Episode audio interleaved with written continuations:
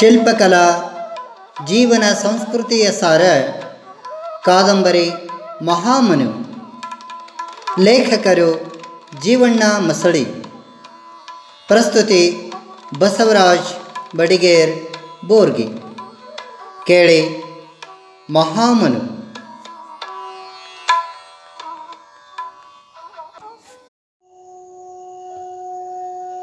ಸಂಚಿಕೆ ಎಂಬತ್ತೆರಡು. ಮೇರಿ, ಬೇಕಂತಲೇ ಅನೇಕ ಅಂಥ ಪ್ರಶ್ನೆ ಹಾಕಿ ಮನುವು ಭವಿಷ್ಯದಲ್ಲಿರಿಸಿಕೊಂಡ ಧೀರತನವನ್ನು ಅವನ ಬಾಯಿಯಿಂದಲೇ ಕೇಳಿಸಿಕೊಂಡಳು. ಗ್ರಂಥ ಚೌರ್ಯದ ನಂತರದ ಅವನ ಜೀವನ ವಿಧಾನವನ್ನು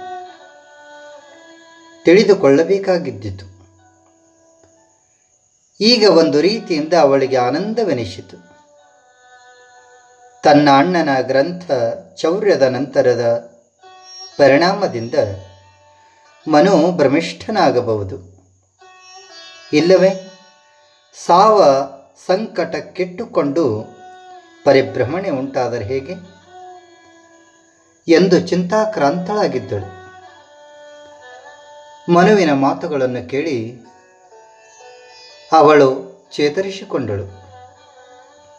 ಏಕೆಂದರೆ ಪಾಶ್ಚಿಮಾತ್ಯ ವಿಜ್ಞಾನಿಗಳು ತಮ್ಮ ಜೀವನದುದ್ದಕ್ಕೂ ಪರಿಶ್ರಮ ವಹಿಸಿ ಹೊಸದೊಂದು ಸಂಶೋಧನೆಯಲ್ಲಿ ತೊಡಗುತ್ತಾರೆ.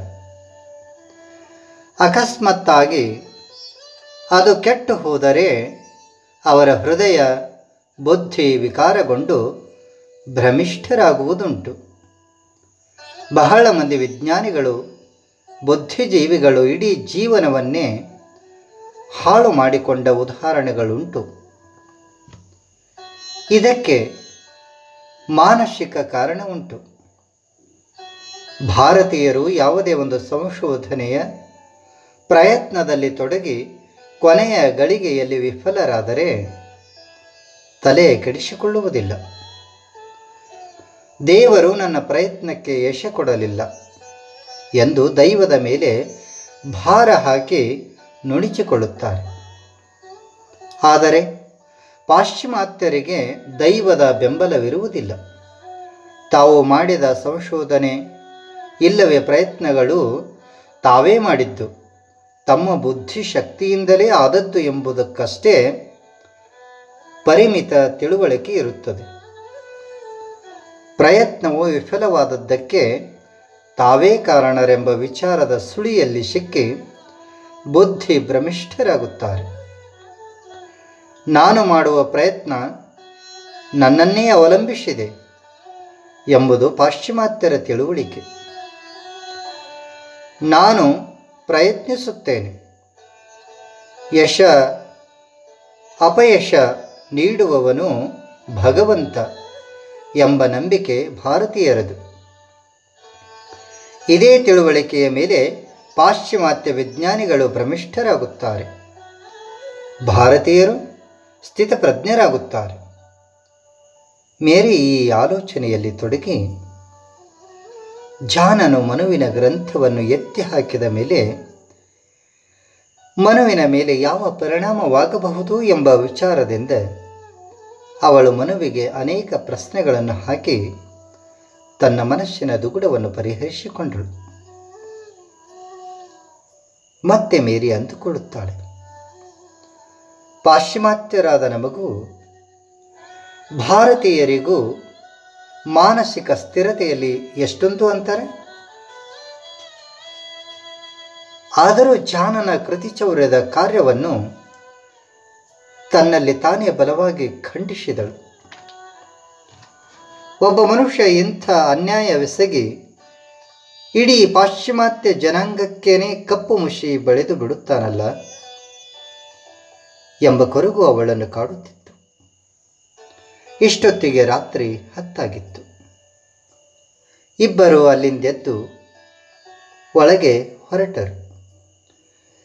ಮೇರಿ ಅವನನ್ನು ತನ್ನ ಕಾಮಕೇಳಿಗೆ ಬಳಸಿಕೊಳ್ಳಬೇಕೆಂದು ವಿಚಾರಿಸಲಿಲ್ಲ. ಏಕೆಂದರೆ ಅವಳೀಗ ಮೂರು ತಿಂಗಳು ಗರ್ಭಿಣಿ. ಮನು ಮಲಗಿದನು. ಅವನಿಗೆ ನಿದ್ರೆ ಹತ್ತಿತು. ಆದರೆ ಮೇರಿ ಮನುವಿನ ವಿಚಾರದಲ್ಲಿಯೇ ರಾತ್ರಿಯನ್ನು ನೂಕಿಕೊಂಡು ಹೊರಟಿದ್ದಳು. ಅವಳಿಗೆ ನಿದ್ರೆ ಬರಲಿಲ್ಲ. ಹಾಸಿಗೆಯಿಂದೆದ್ದು ವಿದ್ಯುತ್ ಬೆಳಕಿನ ಗುಂಡಿಯನ್ನು ಒತ್ತಿದಳು ಮುಖ ತೊಳೆದುಕೊಂಡಳು. ಟವಲಿನಿಂದ ಮುಖ ಒರೆಸಿಕೊಳ್ಳುತ್ತಾ ಸ್ವಲ್ಪ ಬಾಗಿ ಮನುವಿನ ಹತ್ತಿರ ನಿಂತು ಅವನನ್ನು ಆಪಾದ ಮಸ್ತಕ ನೋಡಿದಳು. ಆಕೆಯ ಮೈಯಲ್ಲಿ ವಿದ್ಯುತ್ ಸಂಚಾರವಾದಂತಾಯಿತು. ತಂಬೂರಿಯ ತಂತಿಯಂತೆ ಅವಳ ದೇಹ ಕಂಪಿಸಿತು. ಮನುವಿನ ಮುಖ ನೋಡಿದಷ್ಟು ಅವಳಲ್ಲಿ ಉದ್ವೇಗ ಹೆಚ್ಚಿತು. ಇನ್ನೊಂದು ಸಲ ಚುಂಬಿಸಲೆ, ಎಂದು ಮನಸ್ಸಿನಲ್ಲಿಯೇ ಅಂದುಕೊಳ್ಳುತ್ತಾ ಮೇರಿ ಎರಡು ಹೆಜ್ಜೆ ಮುಂದೆ ಸರಿದಳು. ಅವಳು ಕಾಲನ್ನು ಪುನಃ ಹಿಂದಕ್ಕಿಟ್ಟಳು. ಮನು ಎಚ್ಚರವಾದರೆ, ಅವನೇನೆಂದುಕೊಳ್ಳುವನೋ ಎಂಬ ಭಯ ಆವರಿಸಿತು. ಮನೋ ಗಾಢ ನಿದ್ರೆಯಲ್ಲಿದ್ದನು. ಮೇರಿಗೆ ಹಾಗೆ ಹಿಂದಿರುಗಲಾಗಲಿಲ್ಲ. ಅವಳು ತನ್ನೆದೆಯ ಧೈರ್ಯವನ್ನೆಲ್ಲ ತನ್ನ ಕಾಲುಗಳಲ್ಲಿ ತಂದುಕೊಂಡು ಮೆಲ್ಲನೆ ಅವನ ಹತ್ತಿರಕ್ಕೆ ಸರಿದಳು. ಮೇರಿ ನಿಧಾನವಾಗಿ ಬಾಗಿ ಅವನ ಕೆನ್ನೆಯನ್ನು ಮೆಲ್ಲಗೆ ಮುದ್ದಿಸಿದಳು. ಅಷ್ಟೇ ಅವಳಿಗೆ ಸಾಕಾಗಿತ್ತು. ಇಷ್ಟಕ್ಕೆ ಅವಳು ಬೆವರಿದಳು. ಮೇರಿಗೆ ಅದೊಂದು ಅದ್ಭುತ ಸಾಧನೆ ಮಾಡಿದಷ್ಟು ಸಂತೋಷವಾಯಿತು. ಅವಳು ಹಿಂದೆ ಸರಿದು ಬಂದು ಆರಾಮಾಸನದಲ್ಲಿ ಕುಳಿತಳು. ಅವಳಿಗೇನೋ ನೆನಪಾಯಿತು. ಪಕ್ಕದಲ್ಲಿದ್ದ ಪೆನ್ನು ಕಾಗದಗಳನ್ನು ಬಾಗಿ ತೆಗೆದುಕೊಂಡಳು. ಮನವಿಗೆ ಒಂದು ಪತ್ರ ಬರೆದು, ಹೃದಯದ ಭಾರವನ್ನು ಹಗುರಗೊಳಿಸಿಕೊಳ್ಳಬೇಕೆಂದು ಆಲೋಚಿಸಿದಳು. ಕೈಯಲ್ಲಿ ಪೆನ್ನು ಹಿಡಿದುಕೊಂಡು ಮೇಲ್ಮುಖ ಮಾಡಿ ಕುಳಿತು, ಏನೋ ಬರೆಯಬೇಕು ಎನ್ನುತ್ತಾ ಕೆಲ ಹೊತ್ತು ಹಾಗೇ ಕುಳಿತಳು. ಐದು ನಿಮಿಷಗಳು ಕರಗಿದವು. ಇದ್ದದ್ದನ್ನು ಅನಿಸಿದ್ದನ್ನು ಸ್ಪಷ್ಟವಾಗಿ ಬರೆದರಾಯಿತು. ಎಂದುಕೊಂಡಳು. ಪತ್ರ ಬರೆಯಲು ಪ್ರಾರಂಭಿಸಿದಳು. ಮೇರಿ ಪತ್ರ ಬರೆಯಲು ಪ್ರಾರಂಭಿಸಿದಳು. ಮಹಾಮನು ಕಾದಂಬರಿ ಪ್ರಸ್ತುತಗೊಂಡಿತು. ಮತ್ತೆ ಮುಂದಿನ ಸಂಚಿಕೆಯಲ್ಲಿ ಮುಂದುವರಿಯುವುದು.